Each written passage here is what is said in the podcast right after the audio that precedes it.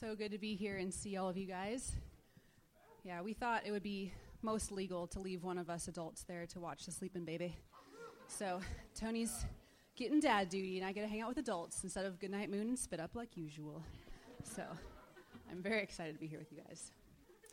Um, it's so sad to me that I don't know some of you guys because I haven't been able to be at nighttime stuff since the baby starts going to sleep. So, just um, to introduce a little bit of my background to you guys, um, I grew up in Redmond over on the west side and went to Redmond High School. Apparently, some people know where that is. Holla hey.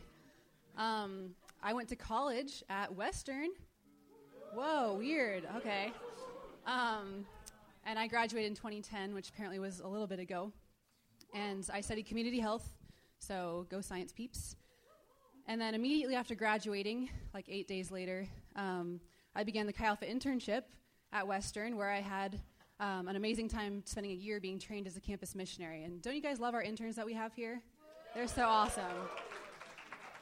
so, when I was an intern at Western, part of the internship, uh, you know, deal was getting to live in the girls' Chi Alpha house they have there.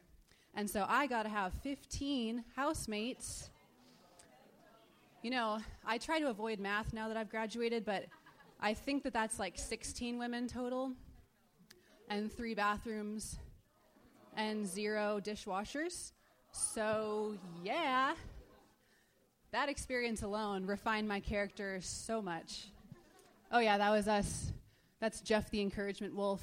Uh, if you guys know Jessica Mayo, I think she essentially stole that picture from summer camp and he was like our it's like an inside joke but he was our mascot all year so we made house t-shirts because that's what weird people do and so that's our picture in front of our big house um, so then uh, seven years ago i got to join chi alpha staff here and it's the best job in the world just saying i love this ministry here at central um, tony and i got married coming up on six years ago and it is such a blessing to share in all of life and uh, passion for ministry with that guy and nine months ago, we had Tyler.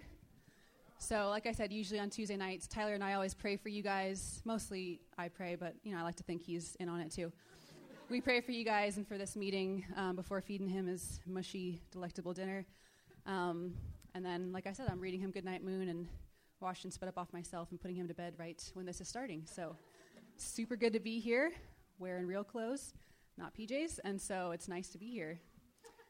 Um, but I just wanted you guys to know that like I really do love you guys and I'm praying for you all through the meeting every Tuesday. And I like eagerly am waiting by the garage door for Tony to get home and then I make him tell me all about it. So love you guys so much. Interestingly, all the stuff that I just told you, they're not just basic facts that would be in like a brief life bio of me. They also can help us start thinking about tonight's topic. Because each of those parts of my life that have made me who I am so far have involved conflict and the need for conflict resolution. Wouldn't you agree if you think about your own life? Think about your family and friends growing up. Oh, yes. How about your classmates and teammates in sports or school? College roommates? Like me, I bet you have memories of lots of great, sweet, fun, like meaningful times together. And like me, you probably also have memories of painful, awkward, or like stressful times of conflict through some of those relationships. Have you ever noticed that it tends to be the people most close to us closest to us that bother us the most and who seem occasionally to be bothered by us? What's up with that? Haven't they realized we're perfect?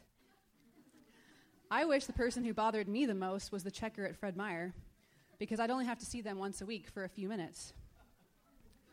But alas, throughout my life, it has tended to be roommates who have bothered me the most, or close friends, or coworkers, or a spouse. Tony, I love Tony so much. He is one of the best quality men in the world, I'm just telling you. And yet, sometimes I find myself thinking that we would have an easier time communicating in marriage if we just had the same brain. Which would be my brain, of course, because that's the one that makes the most sense to me. And by me, I mean my brain. So it's like this cycle, if you know what I'm saying. The earlier you learn this stuff, better marriage will be. I'm just telling you. But although that would be easier, you know, God's smarter and He knows that it's better that we have two brains and we get to work on perfecting the art of communication and resolving our conflicts. So, as we're getting into our, conf- our topic tonight, which is conflict resolution, let's have a brief show of hands. Who here loves conflict? That's way more than I expected. Who here does not love conflict? That's about right. So, just so you know, I am not teaching this message tonight because I secretly like conflict. I unsecretly do not like conflict, but I do love resolution. And though I wouldn't say the process of resolving conflicts is like fun because it takes work and just watching a show on Netflix is a lot easier, but I love the outcome of resolution where there's this sense of unity and like all the slates are clean and you're just like, oh, this is so refreshing. So in college, I became pretty committed to learning how to resolve conflicts in a healthy way. And I just want to tell you guys briefly some of those personal for me reasons why this became important. First reason for me is because my family handled conflict really poorly. Um, and it was not fun to go through. Many of you guys probably know what that's like. You don't have to raise your hands. Um, but I think my most painful memories are from those moments where conflict was like the tensest and the worst, and it was handled so bad. Um, and I still am like healing from insecurities from that dysfunction in my family. Most families have some dysfunction, if you guys didn't know.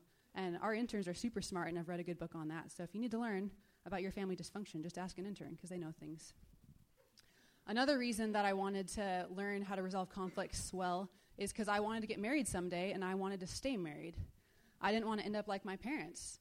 Um, as far as I could tell, because of not communicating well and not resolving conflicts in a healthy way, they let their marriage deteriorate and in a cold hostility. Um, and, you know, we lived on the same roof for 15 years of that. Like, they didn't speak to each other until they finally got divorced a few years ago.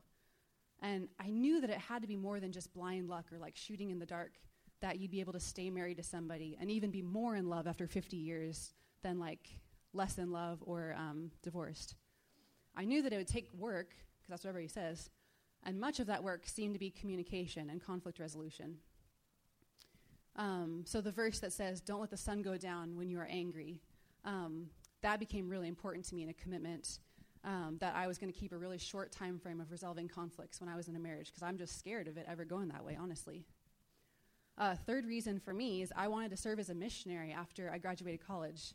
And I heard from lots of people that the number one reason missionaries leave the field is because of conflict with other missionaries. How lame is that when there's like a world that needs to hear about the, G- the gospel of Jesus and you've raised your funds and then you just can't resolve conflicts with other, other Christians? And the last interesting reason is I just, you ever like learn more and like read more of the Bible, like in core? You know, you learn more things about how to read the Bible and one on ones, and then you read something, you're like, how long has that been there? Because I've read this a number of times, and I swear this just popped up. So I eventually noticed in the New Testament that a lot of the letters that Paul writes to the churches, they weren't just randomly inspired theological speeches. It's not just like Paul had some like awesome introvert time. He's like, "Oh, I'm totally thinking about this topic. I'm just going to like write it and send it off to Ephesus." He's writing like very urgently to resolve, confront or redirect some conflict or dysfunction in a church. For example, who here has read the book Philippians? Awesome book, right? Did you know that one of Paul's main purposes in writing Philippians was to fix a fight between two specific women in the church? Crazy. Read it again. Read it tonight or tomorrow. I'm just telling you, he even calls them out by name. And often we just glaze over stuff like that because we're like, I don't know them. I don't know how to pronounce that name. Whatevs. Um, like, I'm not Yodia. Oops. Uh, spoiler alert. But suddenly you realize why Paul wrote three awesome, chock full chapters on unity and be of one mind and be of one spirit, serve one another, not yourselves, um, like be servant love. And then he calls out the two ladies. It'd be like preaching a whole amazing message and then being like, in conclusion, the worship team can come up. Cassie and Meredith, get it together. like, that's what it would be like. So, I'll just leave that to you guys if, you know. But Paul's calling out specific stuff. And that's not just like, whoa, rude. Why does Paul do that? If communities of Jesus followers have unresolved conflicts within us, our witness for the gospel is going to get shot so fast in our community. And that's serious beans business because the ministry of the gospel to our community is why Jesus has put us here, if you didn't know. If Paul didn't go out of his way to urgently contend and write awesome letters for these conflicts to get fixed very quickly, do you guys think the church would have survived to today? I think that's a serious question to wrestle with because our gospel, our, our, our ministry of the gospel, our witness, is our foremost purpose, and it can be so quickly crippled if we just get lazy or selfish and don't deal with conflicts with our fellow brothers and sisters. And whenever that happens, whenever we have conflicts that aren't resolved, it's like party time for Satan. It's like Super Bowl Sunday, and he's like preparing all the, mem- the merchandise to sell and everything. He thrives and loves and feeds on our conflict. He just gets, he busts out the lighter fluid and just gets busy dousing it on the situation. He's just like amplifying your anger. He's amplifying bitterness and self pity. He's like, oh, you should really dwell on that more. Um, he, he amplifies our envy. He gets us involving other people, um, not the person that we're having conflict with, but everybody else potentially, and distracting us from our mission to reach our campus with the gospel. Because on the flip side, there is no power on earth like that of believers who are united together. That's why Jesus set us up as a church rather than thousands and millions of individual superhero lone wolf Christians. We show the world the glory of God by how we relate to one another. And that is an awesome privilege, and it's also like a sobering reality. How are, how are you and I doing at that? So, those are some of the reasons why I'm committed to resolving conflict in a healthy way, like as of college. Um, I think we should probably try to define conflict a bit before we keep going. I want to try to define conflict as relational discord, disharmony, a lack of relational unity or peace. There's some, th- some things that are not conflict. When small, innocent things just bother or annoy you, but where you, with God's help, can exhibit self control and patience to endure that bothered feeling, but you can still thoroughly love the person um, and think of them in high regard. So some things are not conflict. For example, I deeply, deeply dislike country music. A few years ago, peeps, I'm preaching. A few years ago, I was a bridesmaid in a wedding, and the bride and groom, their, their deal, other than getting married, was that they were going to play country music all day, yeehaw, from doing our hair and makeup early in the morning to all the way through the reception at night. Love it. And so there was three bridesmaids, by the way, and one bride, and everyone was very introverted. Very introverted. So we're sitting there way too early in the morning because they require you to get there so early to do your hair and makeup. Get there really early. Coffee hasn't even kicked in yet. We shouldn't even be trying to talk. We're all introvertedly doing our makeup and hair in a silence dominated by that nasty music. And I, I experienced a deep, gristly feeling inside of myself of annoyance. But my relationship with the bride and the bridesmaids was not in question. God's grace is so abundant, I am convinced that He loves people who love country music too. so, our relationship was not in conflict. I just had to be mature and internally get over my annoyance. So, that can be like you know, maybe there's even people in this room, who even knows? I'm just going to go there. Maybe there's people in this room who have personalities different than yours. And maybe you wouldn't say, like, OMG, I naturally want to be BFFs. Like, maybe you don't naturally relate together, or there's some things that kind of bother you. But in maturing love, we can practice patience for those quirks while maintaining a deep, growing love for who they are on the inside, under the quirks and everything. So that type of stuff is not conflict. That's just be mature. Some music, you know, won't be in heaven, and it's fine. But that's a joke. That's a joke. I'm going to now turn to the Bible and let's briefly look at how God calls us to relate to one another. Um, if we didn't get Bibles passed out, uh, if I wasn't paying attention, can we get the Bibles passed out now, please? Let's take a look briefly at how God calls us to relate to one another. Um, and I'm, I'm uh, especially talking about these types of people in this room here tonight. It's people who are following Jesus. Um, we're in a fellowship together. John 13, 34 says, We are to love each other just as Jesus loves us. How does Jesus love you personally? Well, I see that he loves us selflessly and wholeheartedly.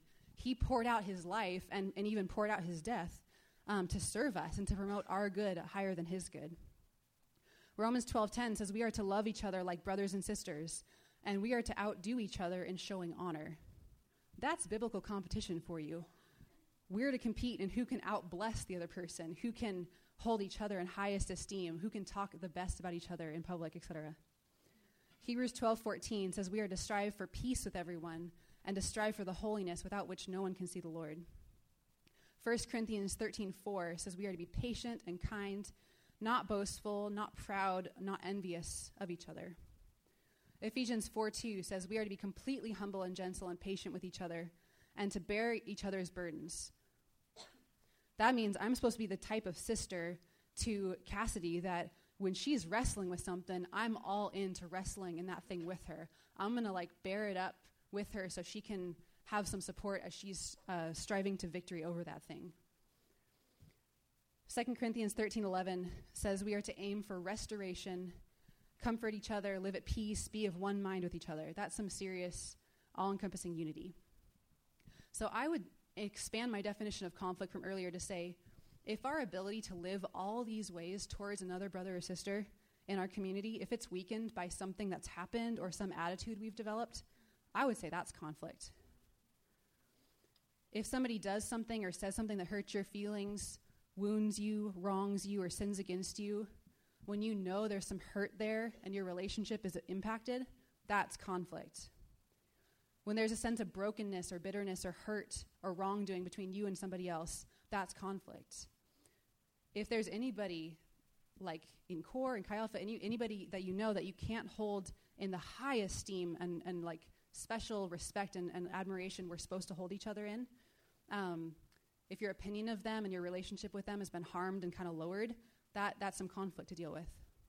So whenever there's disharmony rather than harmony, that's conflict. And I'm just saying this stuff because there's possibly some of those re- realities going on in this room right now, because that's just par for the course for humans, which we are, I would say. Conflict is totally normal, and it's just totally par for the course for humans who are living in a sin drenched world we are all still construction zones. Jesus is changing us from a worldly version of ourselves into his image. He's changing us from immaturity to maturity. And he says that that's going to be taking place for our whole lives until we meet him face to face, until we, we leave this life and our in eternal life. We're going to be construction zones that he's, he's perfecting. And I don't say that to be like, ooh, permanent cop out. I say that to say we're always going to be bugging each other or messing up along the way because we're still wrestling with the brokenness in this world and in ourselves. Um, so that just means we should know that conflict is normal to experience. Don't freak out. It's not like nuclear war or anything like that. It's just a little hiccup in a relationship. But when conflict is handled well and the way that God calls us to, it can make us more like Jesus. It can aid that process of the construction zone in our lives. And it can even strengthen our relationships as God's family and as God's army to function the way He calls us to in this world. But that happens only if we resolve them in the way God instructs us to. So, the next question I want to think about is why does unity and healthy conflict resolution matter to God? If you think about it at a simple, fundamental level, the gospel is really about conflict and conflict resolution. Our sin is the cause and the ongoing result of our conflict with God, for both individually, for every person, that's true, and for us as, as humanity we are conflicted with our Creator because we have rejected His leadership over our lives. And instead, we try to exalt and worship ourselves as the ones who know best. We try to write our own story and live for our own good rather than writing, joining God's story and living for His good alone. Romans 125 describes this saying, They exchanged the truth about God for a lie and worshiped and served created things rather than the Creator who is forever praised. Amen. So, we as humanity and every person in this room had a massive conflict with God that was incredibly tricky to resolve. What did God do? God was the one to take the initiative. He came directly to us to resolve our massive conflict with Him. The Father sent His own Son, Jesus, to somehow stuff His infinite divinity into a human body. Jesus became God in a bod to be born among the people that God was in conflict with so He could resolve it. That's why Jesus came to resolve our conflict with Him. Jesus lived among God's people. He grew up and taught everyone around him who God is and the way to live in obedience and unity with God, to undo the Romans 1 reality. Jesus came to undo the Romans 1 reality, which is really the Genesis 3 reality, the first time humanity rejected God's rule. Jesus came, he taught us what it takes to live the new life that we could choose to embrace once our conflict with God was resolved. then Jesus paid the price to fully, forever, permanently resolve your conflict with God and mine by taking all of our sins and everything messed up by our conflict onto himself. 2 Corinthians 5:21 says he became sin so that in him we could become the righteousness of God. It's like a switcheroo tradesies. Jesus became our conflict so that in him we could be unified with God again. Jesus was our once for all sacrifice of atonement. You know what that Bible word means? It's simple at one meant. Jesus' death on the cross shattered all the barriers between you and God. I and you, we were separated, by, but his death made us at one with him again. Sacrifice of at one meant. Jesus' death justified us forever. Do you know what that Bible word means? It means that it's just as if I had never done anything wrong. Just as if the conflict never existed between God and you. You know how some people say, I forgive you, but then they like bring the thing up an hour later and use it as ammo against you? God doesn't do that. Though he knows and can remember more than any human, he says that when we ask him for forgiveness, he's faithful and just to forgive us our sins, cleanse us from all unrighteousness. He chooses to remember our sin no more and separate it as far as the east is from the west. Which last time I looked at a map is like infinite. We are justified because of Jesus' death. It's just as if you'd never done anything wrong. And this, friends, is the good news of the gospel. And this is why it matters that God resolved our conflict with him. If we don't understand the conflict that we had with God, we're like, no biggie. Then words that the writers of Scripture make such a big deal about are lost on us, like atonement and justification. Jesus' death was such a big deal precisely because our sin was such a big deal. Because our conflict was actually straight up unresolvable from our end to God. We were out of choices. By recognizing the fullness of what God and His grace did for us, we can start to see what a big deal this newfound freedom we have in God is when we decide to receive the right to become children of God, walking with Him anew. If our conflict with God wasn't fully resolved, if it was just like, eh, I think we're kind of resolved ish, none of us could know that we're saved. The reason that we, children of God, live with a peace that surpasses understanding is because we know, he says it like a trillion times in Scripture, I'm pretty sure, that God has fully, completely, forever resolved that conflict and healed our relationship. 100%, no doubt. I am at one with him again, not 90%, not 0.8 or whatever. I am at one with him again. I am justified. God doesn't like sort of in the back of his mind remember what I did. He chooses to see me with the righteousness of Christ. And that is true for you as well if you are um, following him. And that's how we taste freedom, you guys. That's how we get a walk in a way where we can transform this corrupted planet rather than continuing to contribute to it.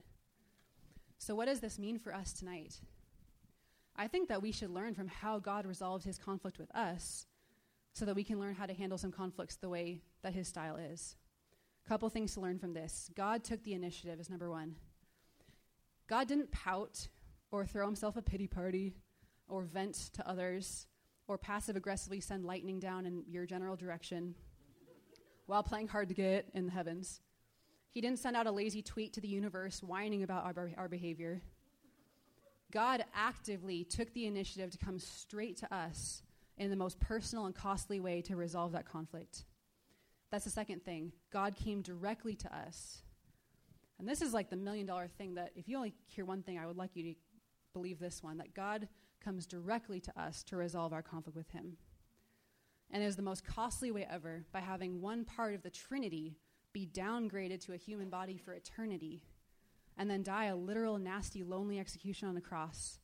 God had part of himself be separated from the rest of himself, of the Trinity, temporarily so that we could be brought near. Jesus came directly to us, um, poured himself out so we could become his people again.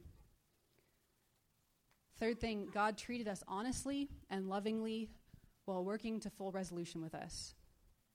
God is fully honest about the depth of the reality of our sin and our conflict, but He's also fully willing to go to every, every corner to heal it in the deepest reaches of His love.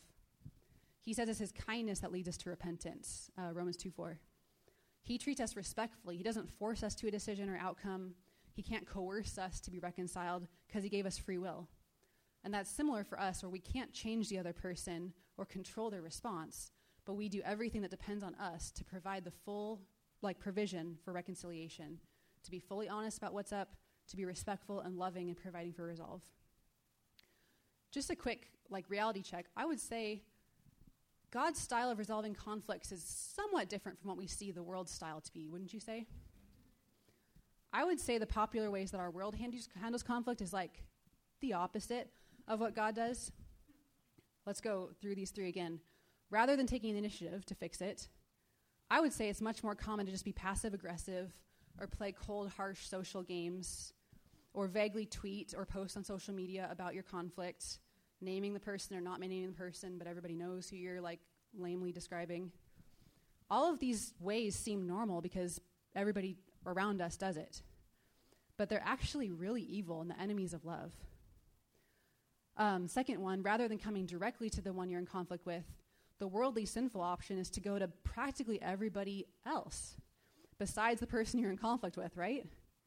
The worldly trend is to vent to your friends or your significant other or to the entire social media world instead of going to the actual person that you're in conflict with that you need to fix things with. And really, what I've noticed is by that point, after somebody's gone to their whole core or one on ones or squad, whatever that is, or like everybody on social media, you feel so like validated in your position. You never end up going to the person you need to fix things with. You're just chilling in your like castle of validation and like feeling all like, oh, I was so wronged. I'm just going to hang out here in my little tower forever and just be passive aggressive to them. And that sucks. That wasn't in my notes, but I lost my spot. So all that pity partying, um, it tends to make people just stuck and, and entrapped in that forever. And like I saw, I saw the extreme from my parents. Um, but I would just say that unresolved conflict doesn't go away, and that that fortress of validation becomes a prison. Um, so that's something that I think people don't realize. And when I say you, I just mean people nowadays. Third, rather than speak honestly and lovingly while trying to get to full resolution, the worldly options, if they ever talk face to face, are more like accusing and yelling and blaming, uh, unfair tactics or manipulation, things that keep the walls of pride up for both people and the ramps of reconciliation closed off. Of course, people who have experienced these styles of conflict resolution would hate the idea of conflict because these are impossible ways to resolve with somebody. You can't resolve if you're both in this cycle of pride and, and hurt and nobody's willing to make the first move. It's totally set up to fail.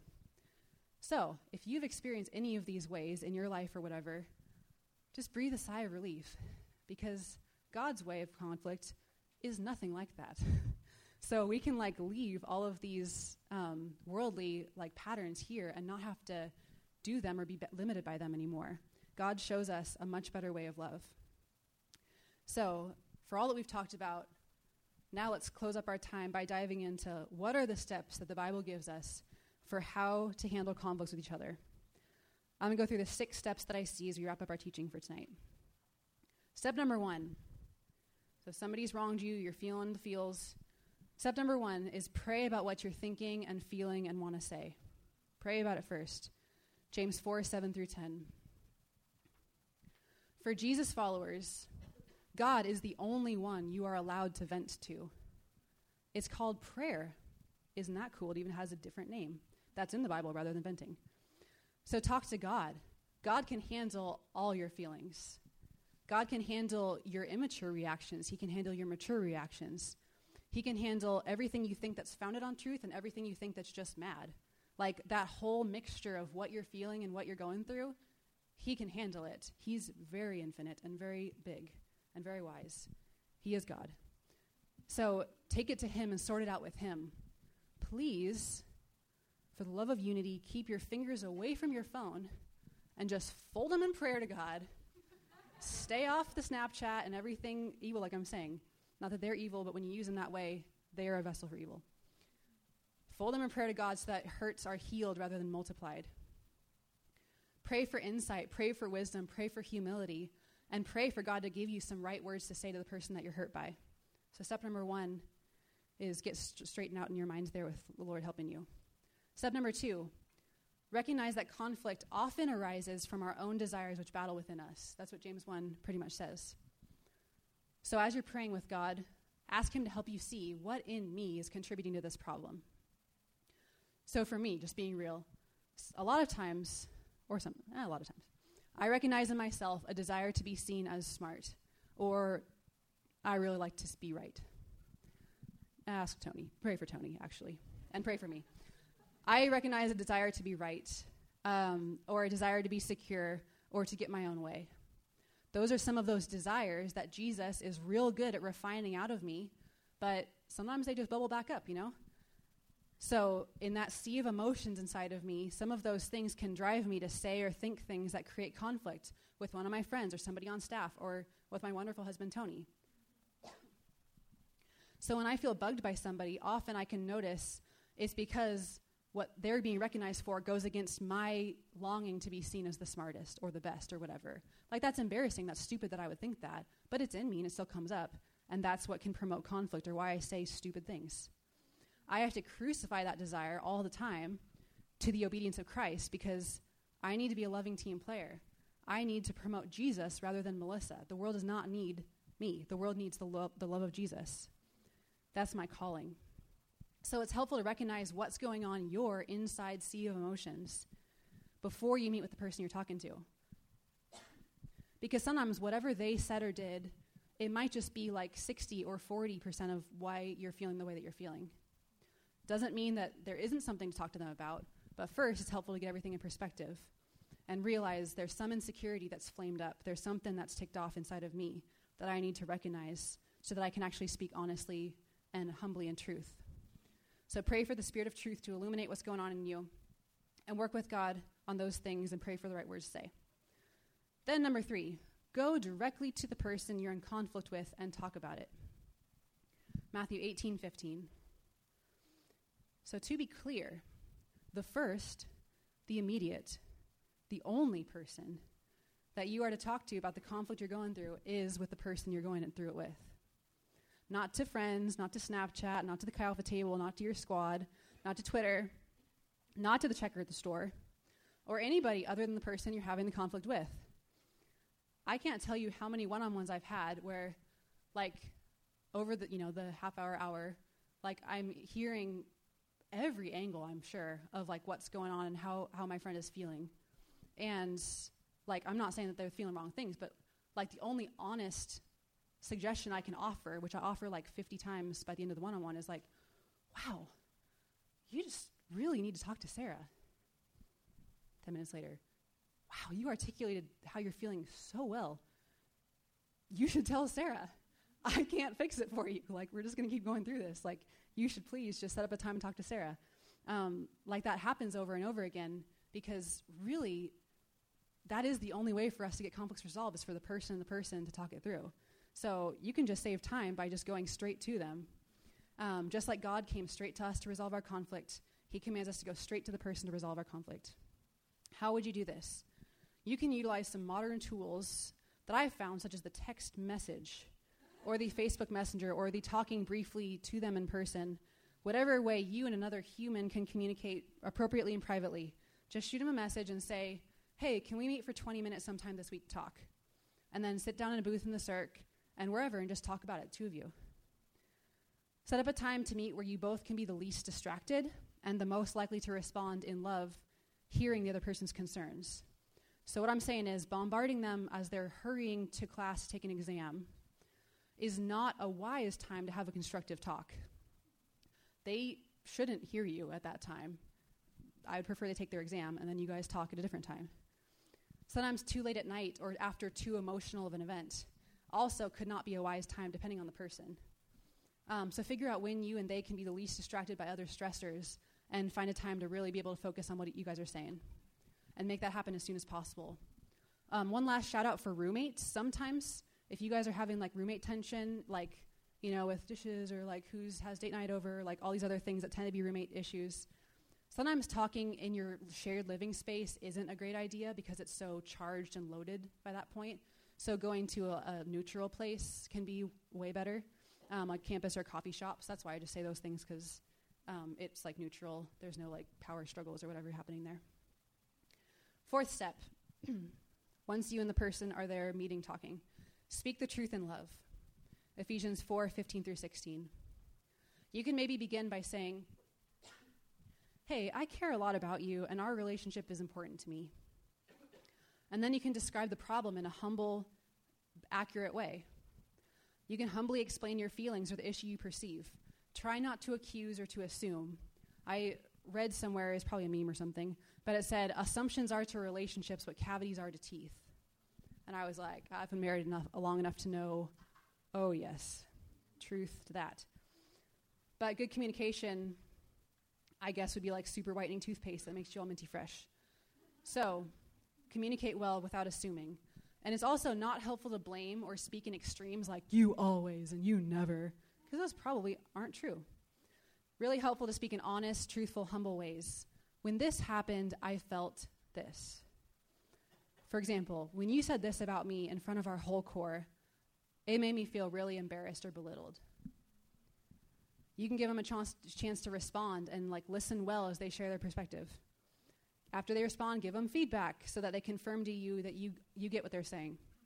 I heard you say that actually you feel like I always contradict you when you're talking. Is that true? So you guys can keep understanding where each other's coming from and what like feelings you've been storing up against each other. Keep listening well, keep speaking truth in a humble way um, until you each confirm, yeah, you understand what I'm saying, I understand what you're saying. Step number five seek and give forgiveness. Ephesians 4 32 to 5 2. Forgive them just as in Christ God has forgiven you.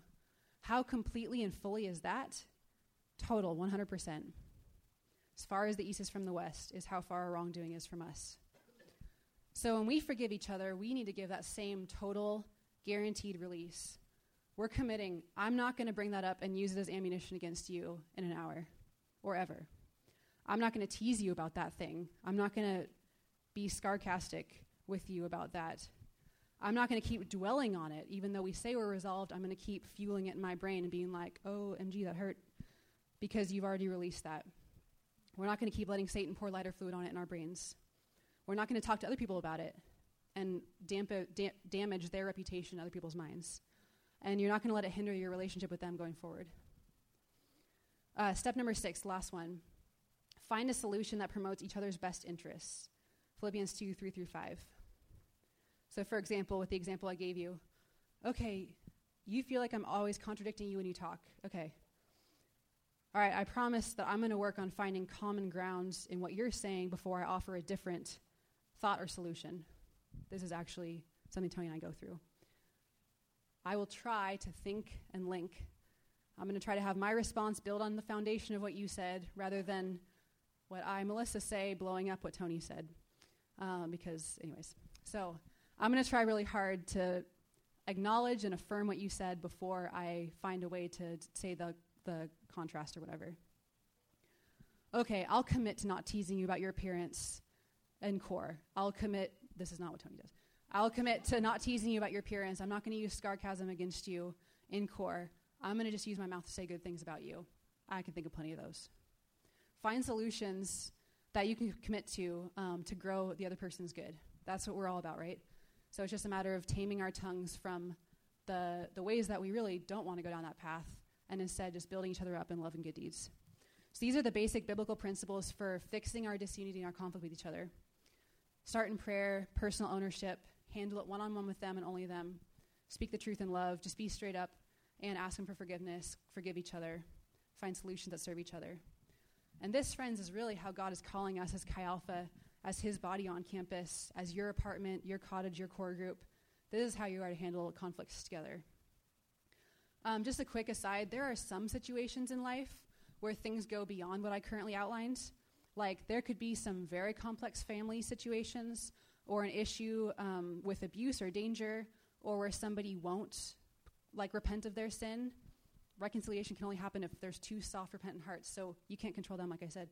So there's some situations where they won't reconcile, or even can't because they've passed away or they've cut off communication. Um, if in those special cases, there's additional things that um, some of us in staff or whatever could direct you to other resources of additional things to think about, like boundaries and, and things like that. But in general, these are the guidelines that um, God lays out for his people to handle our conflicts. So I want to call us to commit to these tonight. So, in closing, the worship team can come on up. I just thought of a few application things for us um, based on our topic tonight. Um, one of the first things that I was thinking all of us could reflect on think about any habits that you need to change so you can commit to resolving conflicts biblically. So, I talked about worldly practices tonight, um, the ways that the world does conflict. Are there any of those that you have been doing that you need to repent of and stop doing ASAP? Are there any godly practices that you need to start doing um, and start walking in that way of obedience? Another one um, Are there any conflicted relationships in your life right now that you need to resolve, um, especially with anybody else here in Chi Alpha or core friendships? If you have any outstanding issues with people, um, please deal with them soon. Matthew 5 uh, 23 says, it gives the example of like if you're offering your gift at the altar and you remember that your brother has something against you, like leave your gift there, press pause on your worship, and go make things right with your brother, and then come back and finish offering your gift. Um, God prioritizes our unity in our relationships as His church, even above our worship of Him, which is counterintuitive, but that's the brain He's training us to have. So I'm not saying that we all need to like break out and like fix things tonight in this worship session, but I'm just giving the suggestion that um, if there's somebody that comes to mind, um, write down a plan to get in contact with them very soon tonight, tomorrow morning, um, and do that immediately so you can be resolved. And last up, we can just pray um, and praise God for how He's resolved our conflicts with us. Isn't that incredible, free grace of God, that He came from heaven um, and became one of us so we could become like Him forever? So let's just receive His grace and praise Him tonight.